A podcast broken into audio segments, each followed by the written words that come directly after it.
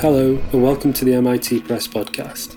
In this week's episode, best-selling author and games historian Jon Peterson will be speaking to Peter Bebergal about Dungeons and Dragons, fantasy fiction, and his new book, Appendix N. Peter Bebergal is a writer based in Cambridge, Massachusetts, and the author of multiple books, including Strange Frequencies, Season of the Witch, and Too Much to Dream. In February, Strange Attractor published his most recent book, Appendix N. Taking its name from the list of inspirational reading provided in the first edition of Dungeons and Dragons, his book brings together short stories and other fragments of writing that generated and continue to populate the literary context of Dungeons and Dragons.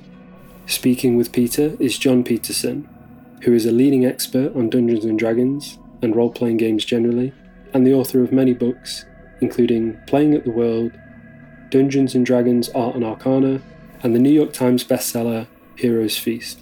He's also the author of The Elusive Shift and the forthcoming Game Wizards, both published by the MIT Press. With all that said, I'll now hand over to Jon and Peter.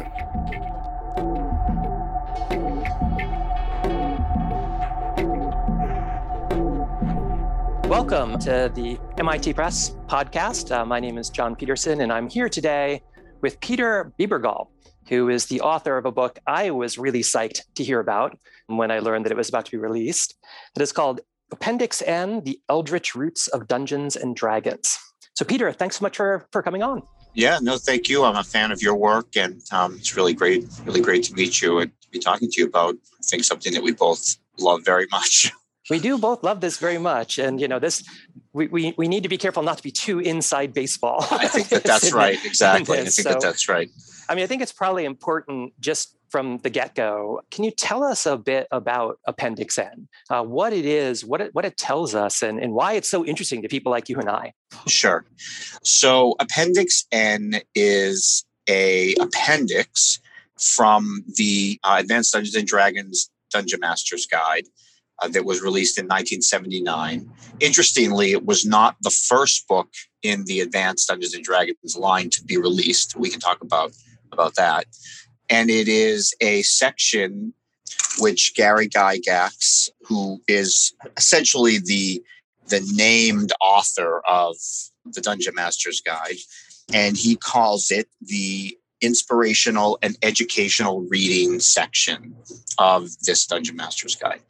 And he proposes in this appendix, which is really not even, doesn't even take up a whole page in the book, is his attempt to show new players or just people who have been familiar with the game the kinds of literary influences on him growing up and just what he loves in terms of as, as being a reader and how they helped him in some ways this is where it gets tricky, but I think in some ways how it helped shaped the look and feel of, of Dungeons and Dragons. What's interesting about Appendix N, though, is I think it's not a good place to find out where he got ideas for rules or for sort of the populace, the population like monsters and characters or classes within the world. There's a little bit of that in there, and it'll be fun with you to try to tease out what some of those are. But I like to think of it essentially as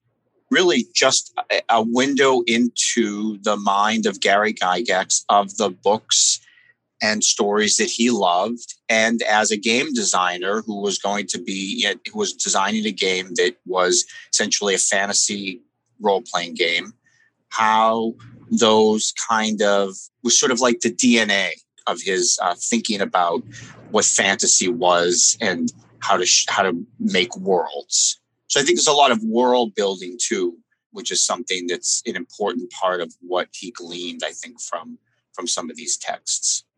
Definitely, and yeah, I mean, when we look at D and D, you know, there may be people who are listening to this that aren't super familiar with the kinds of stories you end up in in D&D. So maybe that would be kind of an interesting place for us to start on exploring like what the scope of that influence might have been what do you see as kind of the, the life or arc of the typical dungeon adventure. What do you do when you play D&D? If you're a player, yep. you take on a character. That character yep. is going to be in a heroic fantasy context and is going to have some adventures. But like, what kind of what's your perspective? Because this is an interesting curated list of stories you provided in this book, and we'll, we'll delve into that in some detail. Kind of, what's your perspective on what what is the kind of stories you end up telling with D and D? Well, I think one thing that's interesting though is especially for people who are playing now, who were first introduced to D and D via the more current editions, like what's now called 5e, the fifth edition of D and D. I think in some ways and I'd love to hear your thoughts on this, is a little bit different of the game that Gygax describes in the Dungeon Master's Guide in 1979. And I think it's partly because I think that the Dungeon Master's Guide in 1979 is describing a little bit more of a fantasy sandbox. Whereas I think the Dungeons and Dragons of the fifth edition, which is what most or many people really, especially those new to the game, are playing today, seems a little less sandboxy insofar as Dungeons and Dragons feels like a universe of places and people and gods and things. So what's interesting about the D&D of the Dungeon Master's Guide and Appendix N and that it's a little bit more feels a little bit more sandbox is that it is I think a little bit more owns a little bit more to those pulp influences that is what drove Gygax in many ways, and that we see in Appendix N. So, in many ways, and this then is true for all D and D, really, though. But the core is you are some, like you said, some form of heroic adventurer who is trying to.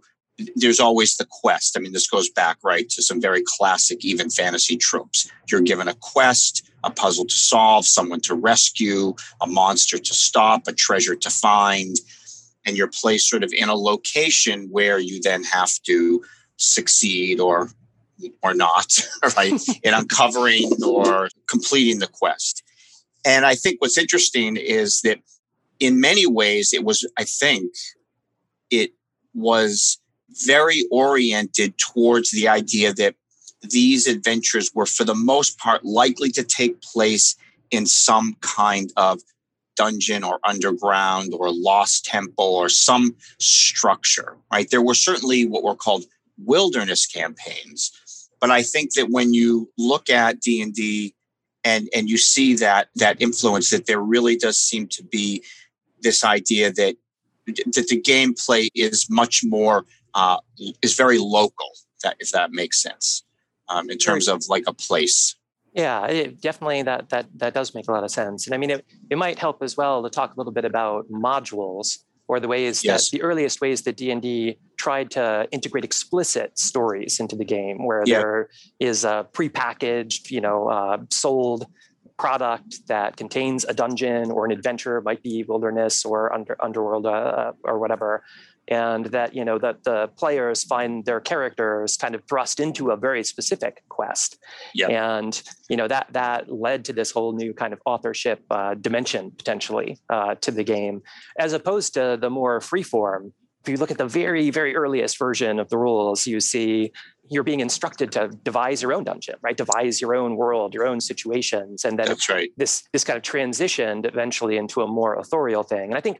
to your point, a lot of the 5e players today, I mean, there's this thing we call the Adventures League. There's there's like a set of modules that are major releases that come out of this the coast that you know, pe- people play kind of. It's it's almost like uh, tournament seasons, right? yes, right. Every everyone gets a new adventure to play, and people play through them, and so certainly that that has gone to a point where often prescribing a story arc if you're successful if you make it through the dungeon if you're not all killed by a bugbear or whatever um, right. has become a, a I think a much more significant part of it than it was in the initial yeah. vision of the game yes and i think that the initial vision of the game also which is very fascinating to me was built into the rule book, especially the Dungeon Master's Guide, is the a fully functioning set of guidelines and charts for playing completely improv. And so you could play it just like that without any I mean, you could quickly devise an overarching backstory and why you're there. But it's very interesting. You don't need that broader authorship of a world or a campaign or multiple uh, tiers of sort of um, conspiracies, right, to get the, the characters to just be in doing what was and is sometimes still called a dungeon crawl.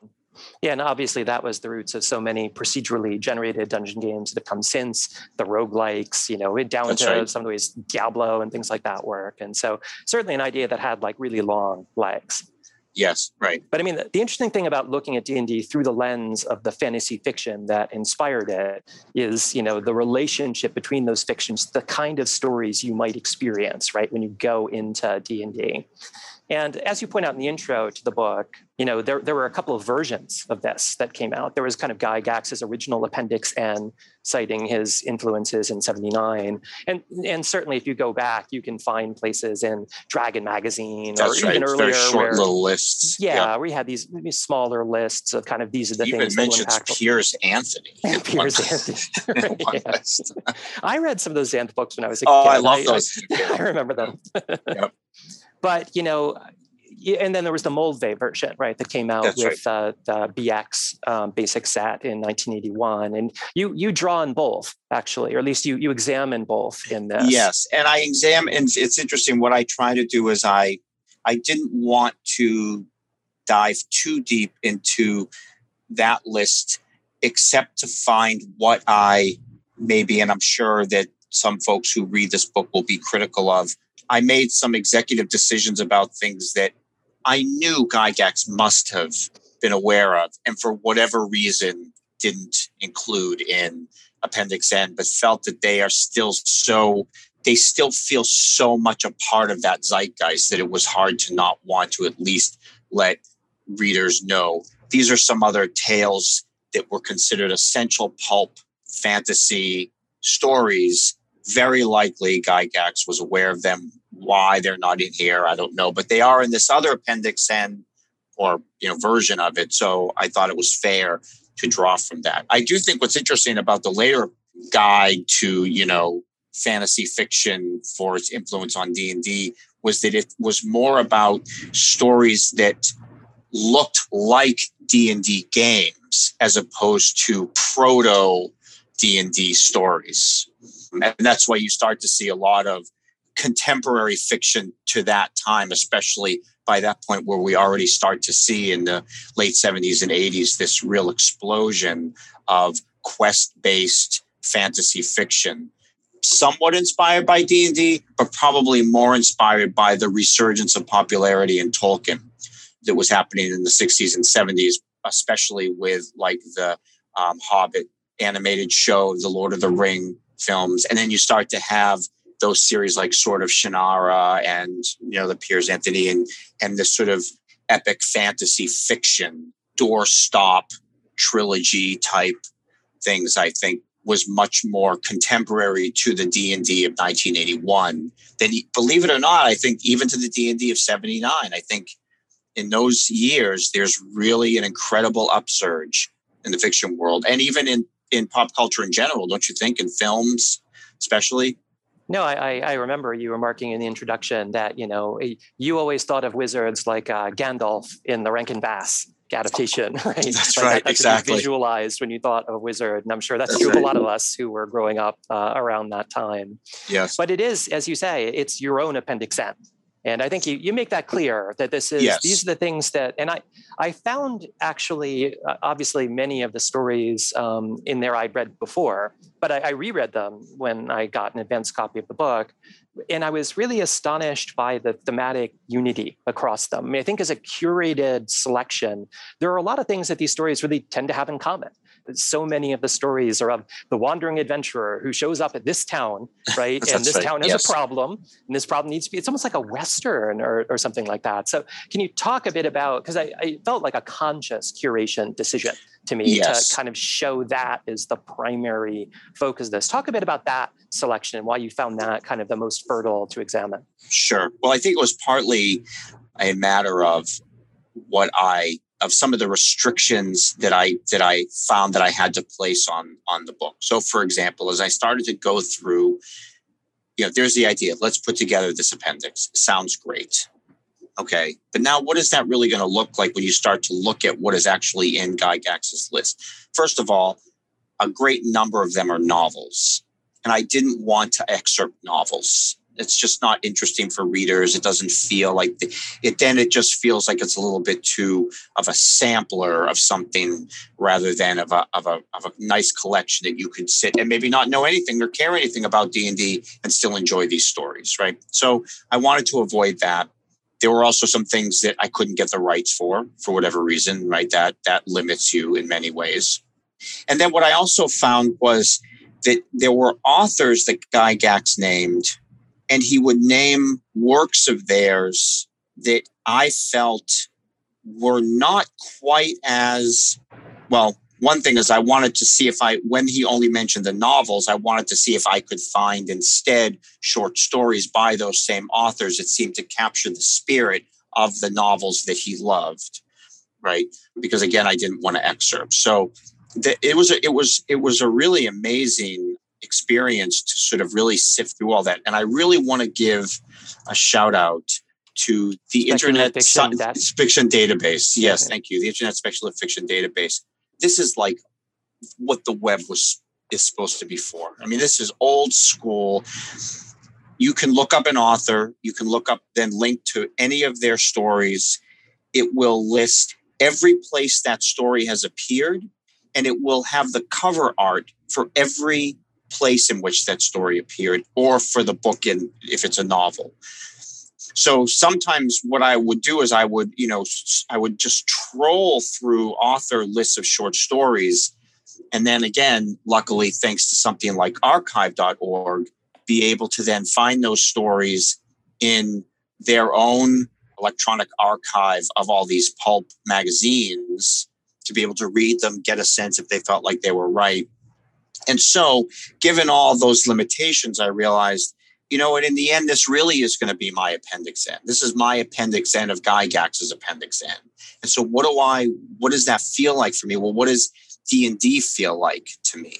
D&D feels a little bit more like Conan, say, um, than it does, believe it or not, Tolkien, right? Right. So I felt like I wanted to find something that felt a little pulpier, a little weirder, a little more like what the 70s felt like in terms of the pop culture. And so I hope that what my appendix N is, is my appendix N of is a weirder version of Gygax's appendix N. One that is really looking for the necromantic magics and the the strange. You know, there's there's even a story where the um, protagonist has to go through a portal into another dimension to meet with some almost Lovecraft like demonic creature so that she can save her kingdom. You know, there's a C.L. Moore story. So um, I was sort of again trying to find things that felt that the the the heroes or the protagonists were um, under threat of terrible injury or death. right?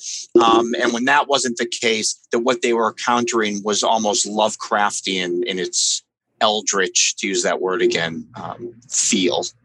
And definitely, I mean, anyone who knows your previous work, and I'm a great admirer of your uh, Season of the Witch, oh, thank you, know, you. knows how much you, have tapped into that 70s zeitgeist you were just you were just describing, you know, in your descriptions of Zeppelin and Bowie and things like that um, in that book. And so I think I think it, it's the kind of collection I would have expected you to curate. Oh, good. Which is that does and, make and it. I mean that in a good way. Yeah, I appreciate that. Yeah, and I think we all have.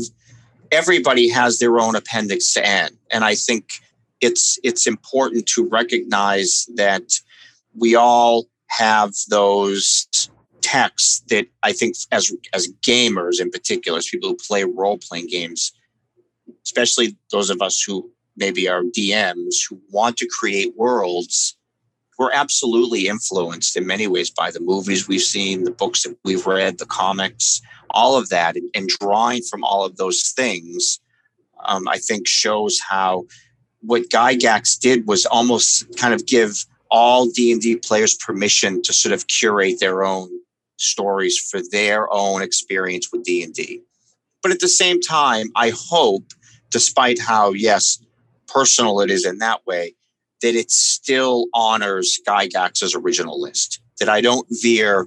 You know, ninety percent of the stuff in there is from his list. Maybe not the stories are exactly to those he mentioned, but at least to the authors.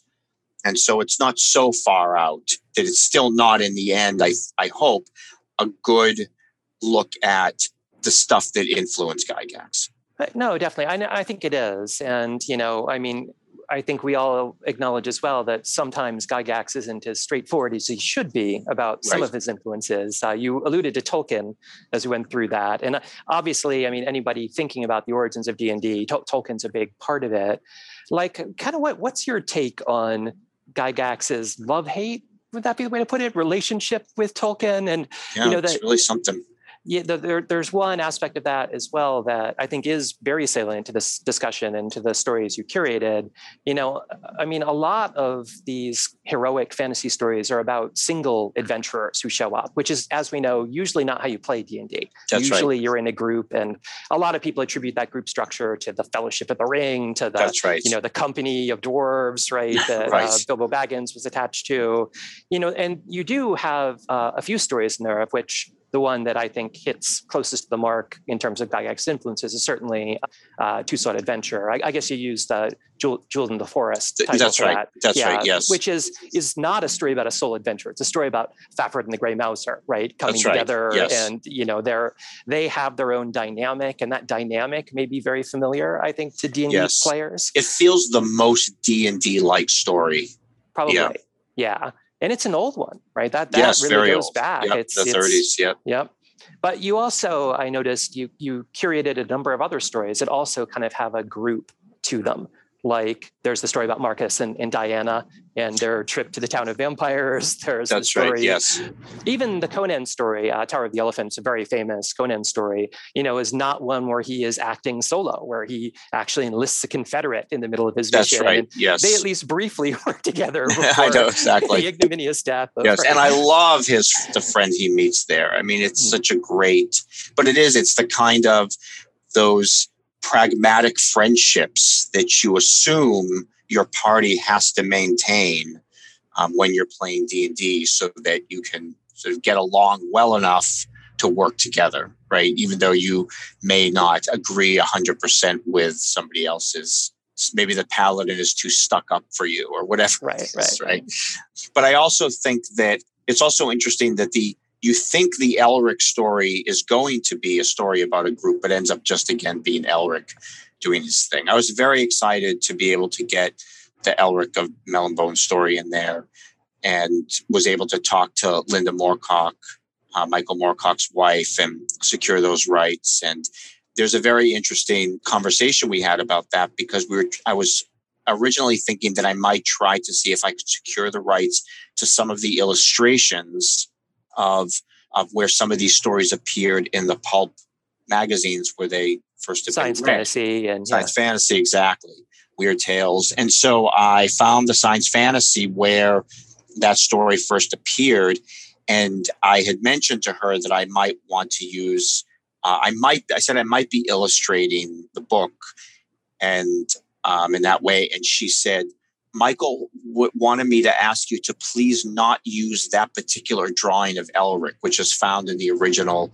science fantasy pulp magazine, because he's sort of like, um, he doesn't look like the Elric that we have come to know from comics um, and even covers of the sort of more famous covers where he's sort of you know this sort of aquiline features and um, he sort of looks he's a little chunkier than you might expect Elric to be a little brawnier a yeah. little broader you know yeah, so yeah. there was even you know he wanted to make sure even though you know when you read a story you have your own ideas about this character that he still felt that that that idea of Elric um, in the original pulp drawing was not quite right and that was another thing that I want to say about working on a, a, book like this is interacting with the estates and even with some of the living authors of some of these stories. Um, I wanted to tell you a little bit of a story about the Tower of Darkness by David Madison. So David Madison, that story is found in the Swords Against one of the Swords Against Darkness collection, which Gygax cites. And again, it's a weird thing where Gygax cites, I think Gygax cites number three in the series, but why number three? One through four contain amazing tales. So that was another place where I looked at all of those Swords Against Darkness anthologies and pulled out things again from authors that Gygax mentions, or or from things that I felt really felt like that they were part of that thinking that that shaped D and D. So Dave, the David Madison is I I found out that he wasn't alive anymore, and I did that sort of you know when you're Google searching and you get to the fifth or sixth page of your Google search and you've about to realize you're too far afield. But I did uncover an old blog post by this woman named Amanda and I was able to find her on Facebook and I friended her and I asked her, I said, Do you happen to know anything about David Madison? I'd love to be able to get in touch with his family or his estate uh, to use this wonderful story. And she said, Well, in fact, I am the owner of his estate. Be happy to give you permission. He actually committed suicide when he was, I think, 28 years old. And he was one of these young writers who were part of this really important fanzine, uh, science fiction and fantasy fanzine scene of the mid to late 60s and 70s, where a lot of these authors got started. There would maybe be 50 to 100 copies of these zines. What's also amazing is that internet database has all those zines listed. Like they did that level of research to compile that, to compile that website. But I, I was so honored to be able to have this, I think, tale that's in some ways lost now, unless you happen to have some of these old pulp magazines or have that version of uh, Swords Against Darkness for this young writer who was writing fantastic fantasy fiction and sad isn't around anymore. And I, so that was again one of the pleasures of, of putting together an anthology like this of, of stories that some of which I think people aren't even aware of I mean, I, I, certainly hadn't read it before. That was one of the the few in there that I I was completely ignorant of going into it. And so, and yeah, it's a cool story. It's it's the vampire survival, right? Yes, exactly. yes, it's really a horror survival game. yes, exactly. Yes, that's a very cool story. I wanted to ask as well a bit about the order you chose for this? Like, so, you know, I'm like a super pedantic historian type of person. And like for me, I would have done them in chronological order. In a couple, because in part, I'd want to show what was post D&D. Oh, and interesting. Really by, I think that's very clever. get yeah. to 79, I mean, to me, 79 is D&D is already long in the tooth. yeah, maybe I should have done that. No. I mean, having having um, done Sani, for example, at, at the end, I mean, I thought was was cool because um, before the comic was cool to kind of give you that kind of most primal vision of it. But you know, as I was reading them, and I, I was always trying to draw the chains of influence, right? Yes. Well, let me see if I can help you think think with me why I or bring you along with with why I did them the way that I did. There were there was a couple of considerations. The first is there are three very long stories in here. Uh, the Tower of the Elephant, the Dreaming City by Michael Moorcock. Tower of Elephant is Robert E. Howard Conan story. Dreaming City by Moorcock is the Elric story. Um, and then The Black God's Kiss. Very long. And I wanted to make sure that those were not too closely paired in the in the way the book was laid out. So I decided to use those as the frame uh, those long stories so that the reading of it felt, you know, you were getting to these, building up to these sort of almost epic tales. And then I was trying to think again how, so that changed my thinking instead of doing it either chronologically or alphabetically to actually envision the book as a dungeon crawl. And so if you look at the book itself, we devised a map that is in the front and back, you know, that spreads out into a full map. And so the table of contents, it's a little contrived, I'll admit, but fun. The table of contents, um, each story corresponds to a room in the dungeon that you'd be exploring. So I decided, wouldn't it be fun to see to navigate these stories as if you were playing a D&D module, which is also why at the beginning of the book, even before the introduction, there's a, a sort of a little bit of a, as if this were a D&D module, how it might introduce you as the players. And then the table of contents, like I said, is supposed to be a key rather than a table of contents, a key to the to the dungeon itself which is cool and it's, it's cool. fun. But yes, and, but probably yeah. not as rigorous historically as I think. And I really appreciate that because I do think hearing you say that eh, there's something missing in not getting the feel for the later, the earliest tales like Dunsany to the later tales like David Madison's and you know i mean after d&d came out i mean as i'm sure we're both aware there, there were attempts to do fiction that was explicitly based on d&d like andre yes. norton's you know Quag keep That's things right. like that and so you know i mean to me it's kind of I guess because I study it so much, I think of the release of D and D as a seminal moment that unleashed all these creative forces in the world. exactly, and, and, you know that it's uh, it, it's good to kind of tabulate what may have begun to just have that influence exerted on it because certainly it turned out i think to have a profound influence Absolutely. on the way people yes. approached fantasy fiction Absolutely, um, and you um, start to see that in the in in in later editions of Dragon magazine, where the, the earliest stories were just more general fantasy fiction, right? But the later stories really seem to be trying to capture a D&D like experience. Yeah, definitely, definitely. And I, I, think as well, I mean, thematically, I'm interested in the authors who knew each other, the things that were connected, any universes yes. that were shared, and you know, or, or eh, because of Lovecraft, obviously. I mean, anytime we look at D&D and the collaborative authorship that kind of goes into creating stories. People draw parallels, people who do textual criticism academically, right, between that practice and the shared universe that is inhabited by a few of the authors you mentioned here, uh, including Love, Lovecraft, Clark Ashton Smith. And by the way, props for including Clark Ashton Smith. I agree. That's one that should, yeah, in which it is. I mean, I've heard people uh, go out on a limb for uh, Seven Geases is like the key story. Oh, that, interesting. Like, should okay. have, but yep. I mean, Empire of the Necromancers is just such a gritty, eerie, like you said, to speaking precisely to the sensibilities you're trying to evoke. Yes. That, you know, I have to approve of that. And of course, Howard as well, That's that right. Lovecraft, Ashton, Howard. Can you talk a little bit about the relationship between them and the maybe, you know, the shared universe that Lovecraft probably was the first to start articulating around that? Yeah, I mean, so you know, of, of course, people know uh, Lovecraft sort of de- devised a, a, kind of uh, notion of the universe populated by these anti deities, which we call the Cthulhu mythos, which had you know different the elder gods and old ones, and and he struck up early on, I think, a correspondence. I think first with um, with Howard, if uh, if I'm right, and they had a very long uh, friendship, which is seen in you can see in these letters and I, there was this idea that you know Howard might in fact have a story that kind of exists in tangent with these the same world that that Cthulhu lives in, right? That these that these deities live in, and similarly, he would have a relationship like that with Clark Ashton Smith, who personally I think is the better of all three of them in terms of stylists, but we can have a different debate about that.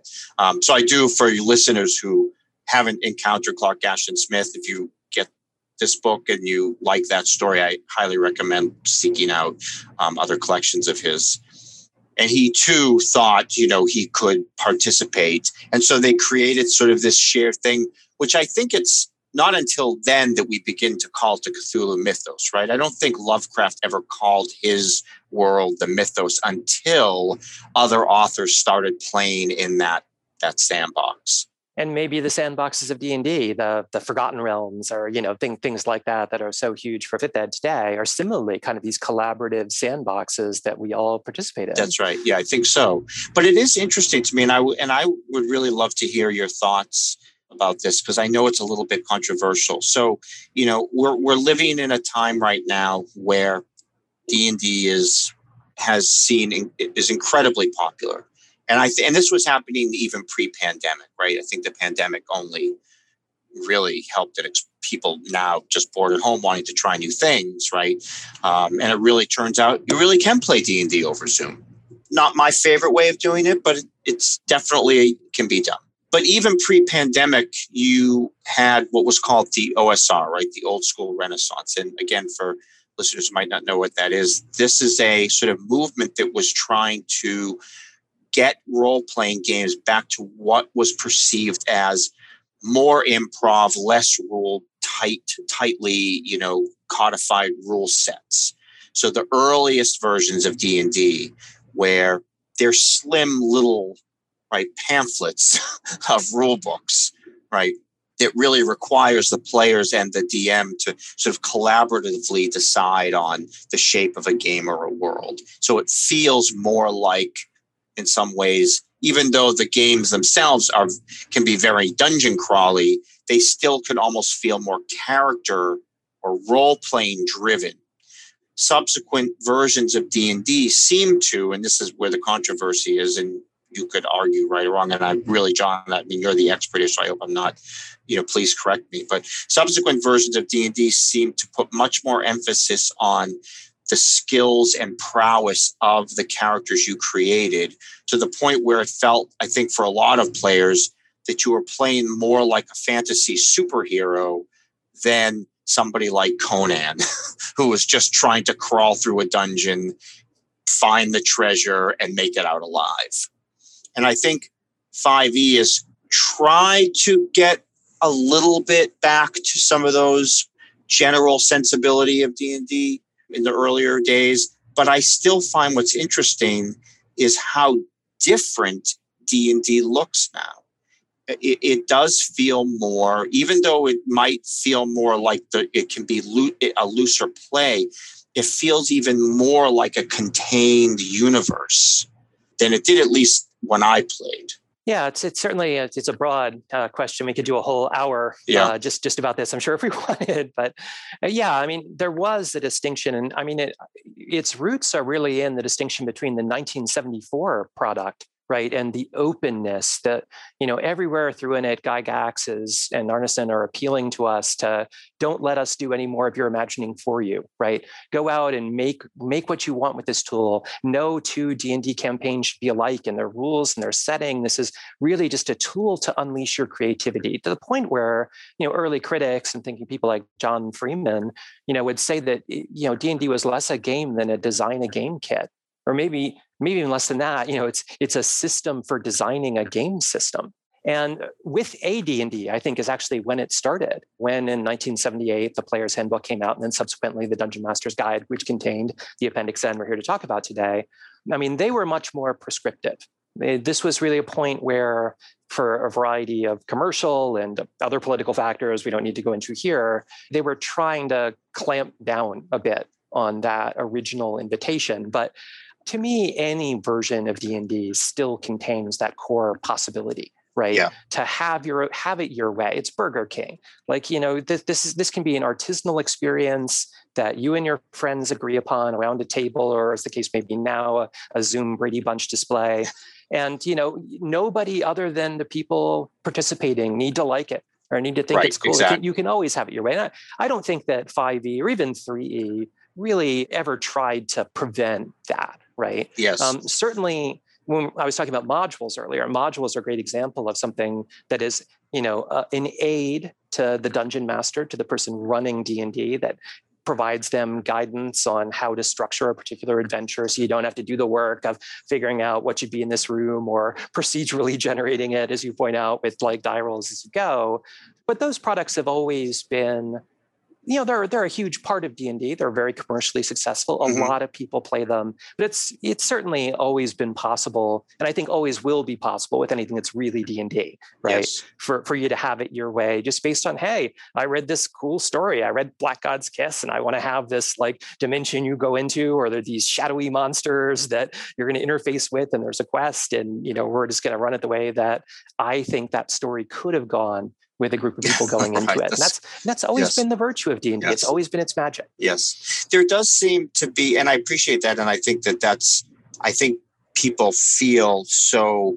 People feel too beholden to the rules when you still don't have to be. There's nobody's. There's no grand rules lawyer except for an individual at the table, right? But there does seem to be a aesthetic homogeneity that you didn't see in the earlier mm-hmm. versions of D&D and I think that's mainly because maybe it just had to do with it being sort of smaller press and not being able to hire in the way. And I don't know. I mean maybe you could talk to that. Why do you think and, and that was part of what I was trying to do with Appendix N. And I think seeing that in Gygax's own list is how different some of these tales are from each other. And and it feeling like d&d itself when you would open up even that dungeon master's guide all the different artwork styles some very low low amateurish, amateurish some very beautifully done. But it almost seems that current d&d is all painted with the same brush. And i'm curious as to why you think that's happened over the the, the iterations of the game.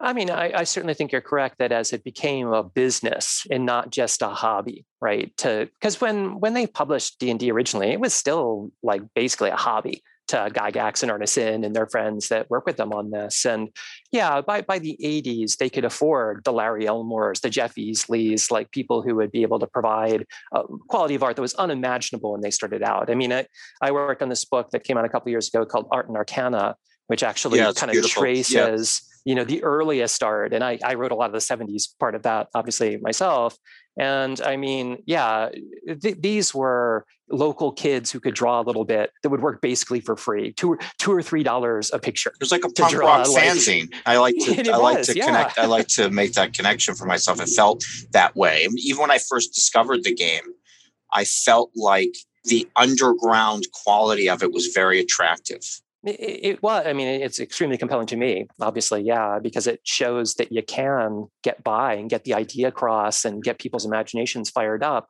with the simplest things. It's it's kind of like retro 8-bit gaming where you invest you know all of the actual graphics like you know you, they come out of your mind and you kind of impose them on these games that that that you play but but yeah, certainly to your point, like by the time you get to fifth edition, and you know, Wizards of the Coast obviously is now owned by Hasbro, and I mean they have considerable resources and staff, and they have they have codes and practices. That's right. right? They have a style guide, right? They, they have, have a style guide. right that that will lead to um, some homogeneity in terms of how these things are, are visually presented and there's also just much more scrutiny of the rules themselves certainly since the internet since you can just you know tweet at somebody at wizards right and get responses on rules clarifications and things like it. Yeah there, there's a much higher expectation that the system be consistent that it be exhaustive that it cover all all the things you might want to try to do and that that just wasn't the case right back in the day right and right.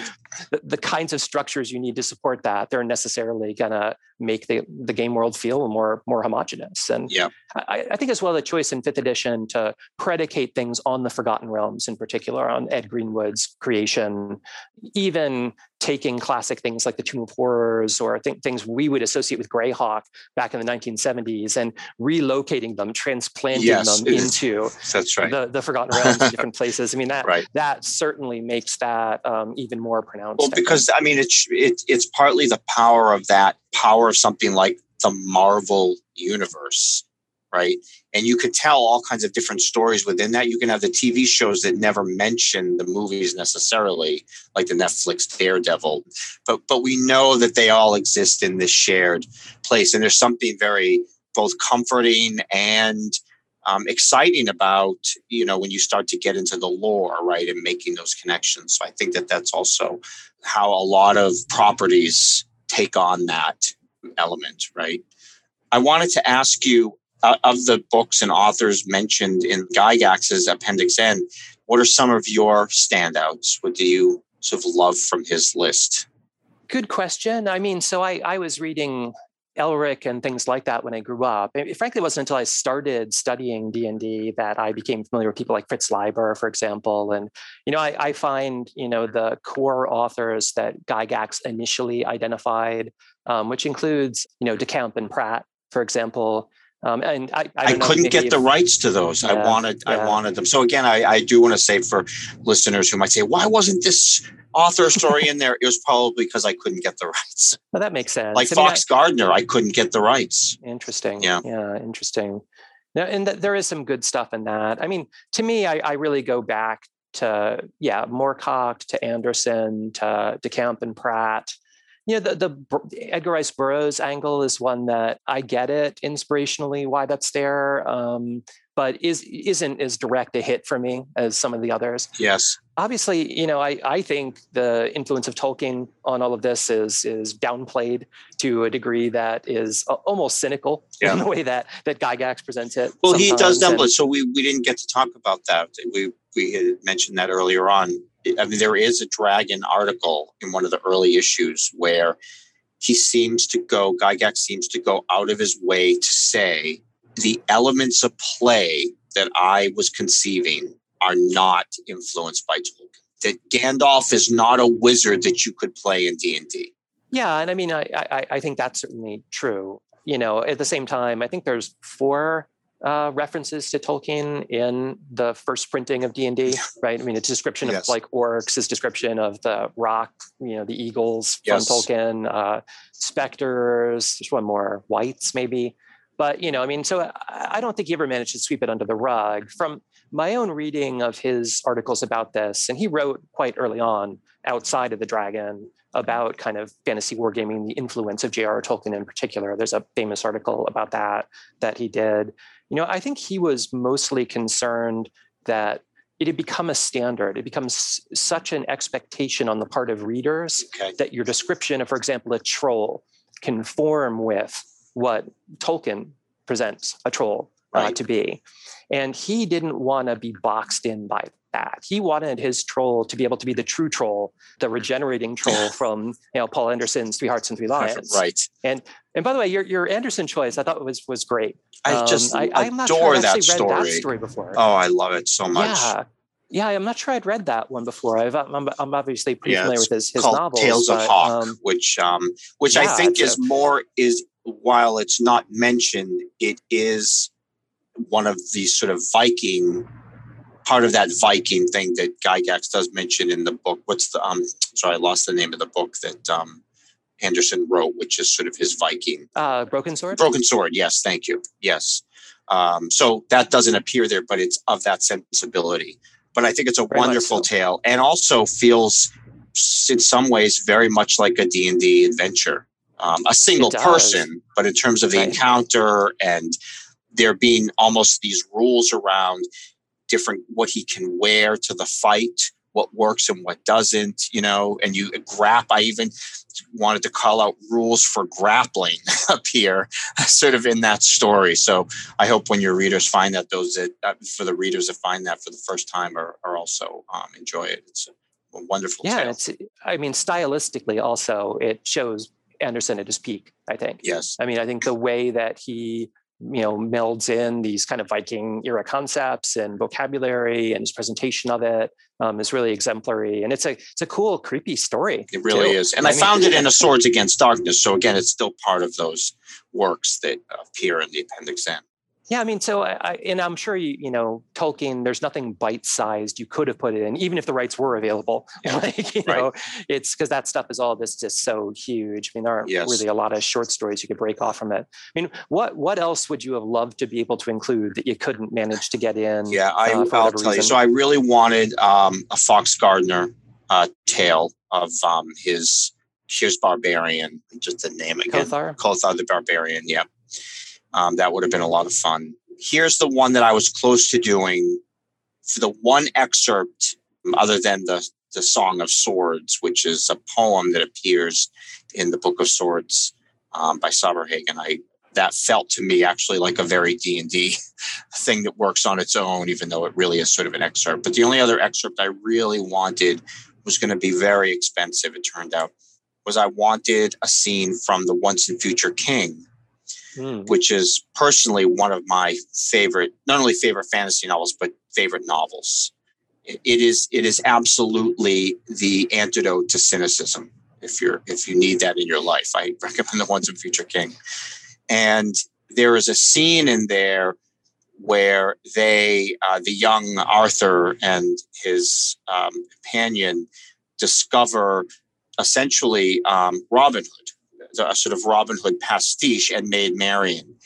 and they have to go and find a witch's house. And it is a perfect description of rangering in D&D.